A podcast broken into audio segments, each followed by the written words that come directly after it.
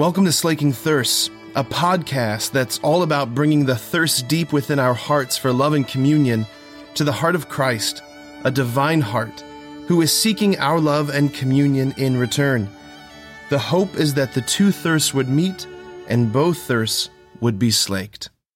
As much as I want to preach about Martha, Martha this morning, I want to preach more about St. Francis and the readings, the first reading we had.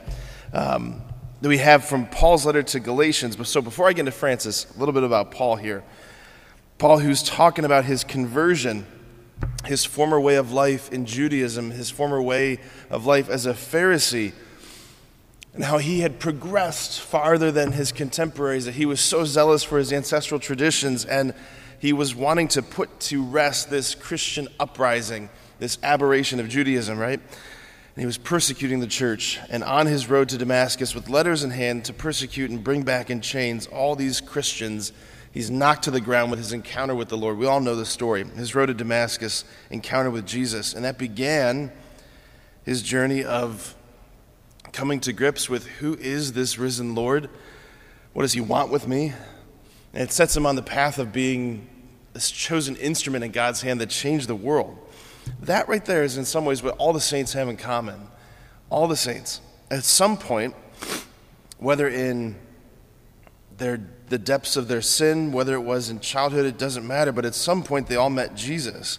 That Jesus became more than an idea, Jesus became more than just a, um, a theological topic, like this other person broke into their world showed up on the horizon of their experience, of their existence, and they were never the same, right? There's a before and after point.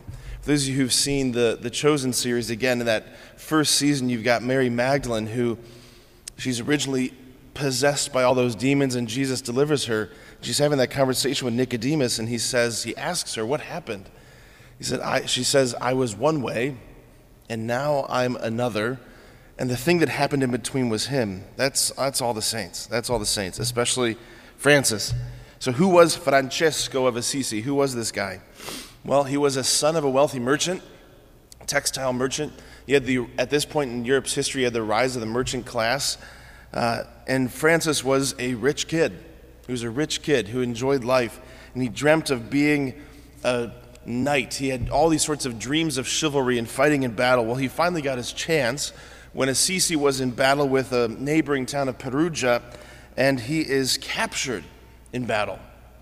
He's imprisoned for a year. And afterwards, he becomes very, very, very sick. And in his convalescence, he begins to think about his life. He begins, he begins to think about the Lord and all of these things. And he has this conversion. Again, the similarities between the saints. I think about Ignatius of Loyola, another uh, just huge figure in the tradition who was injured in his, uh, he had a cannonball strike his leg during his battle when he was in the Battle of Pamplona. And uh, convalescing, thinking about the saints. There was nothing else to read except the lives of the saints and the life of Christ. And he has this conversion. So one day, after Francis recovers, he's wandering into this broken down church of San Damiano. He looks upon this crucifix and he hears the Lord speaking from the crucifix. Francis, rebuild my church, which has fallen into ruins, as you can see. Now, Francis, being a literalist, begins to pick up rocks and he's fixing walls and mending the plaster, and he's actually rebuilding the physical church. And he's thinking, ta da, did it, Lord, you're welcome. The Lord responds to him, no, no, no, Francis, rebuild my church, which you can see is in ruins. And he does. He begins to gather this ragtag band of brothers and sisters around him who are preaching the gospel and living lives of penitence. And it's so attractive and so compelling.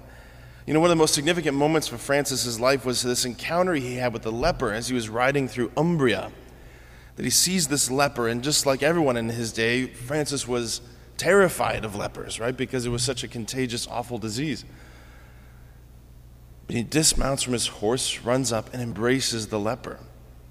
The leper asks for some money. He gives him some money. He gets back on his horse.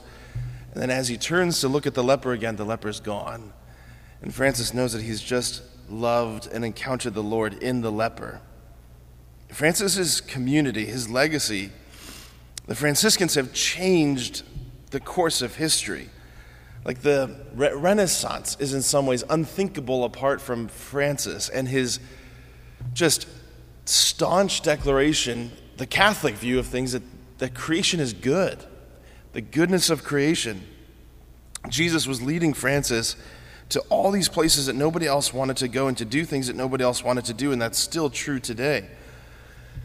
You've heard me preach about this before, but it bears repeating. So many people love to quote, misquote, I should say, Francis when he supposedly said, Preach the gospel at all times and use words when necessary. Francis never said this. You ask Franciscan historians, Franciscan scholars are like, it's nowhere in the, the writings of Francis. And it wouldn't have been because the guy could not shut up about Jesus. He preached about Jesus everywhere to anyone who would listen, including the birds. That's why he's always preaching to the bird, you know, your, your bird bath in your garden. That's what, he's, that's what he's doing.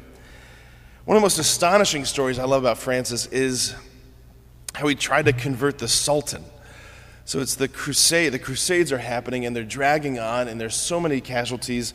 And the Sultan, the king of Egypt, his name is Malek al Kamil.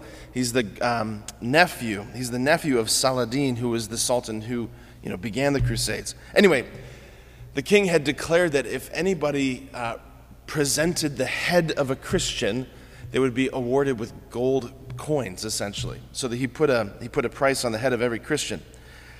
The fighting had been so fierce, and uh, the Battle of Damietta had just occurred. 5,000 crusaders were dead. And Francis decides to do something about this. So, knowing the risk, Francis and Brother Illuminatus, they went across battle lines unarmed into the Sultan's camp, into the army of the, uh, the Sultan. He's they're both found immediately. They're beaten, they're arrested, and they're instead of being killed right away, which is a miracle, they're dragged before the Sultan, presented to him. And this is what St. Bonaventure wrote about this encounter. Listen to this. The Sultan asked them by whom and why and in what capacity they had been sent and how they got there. But Francis replied that they had been sent by God, not by men, to show him and his subjects the way of salvation and proclaim the truth of the gospel message.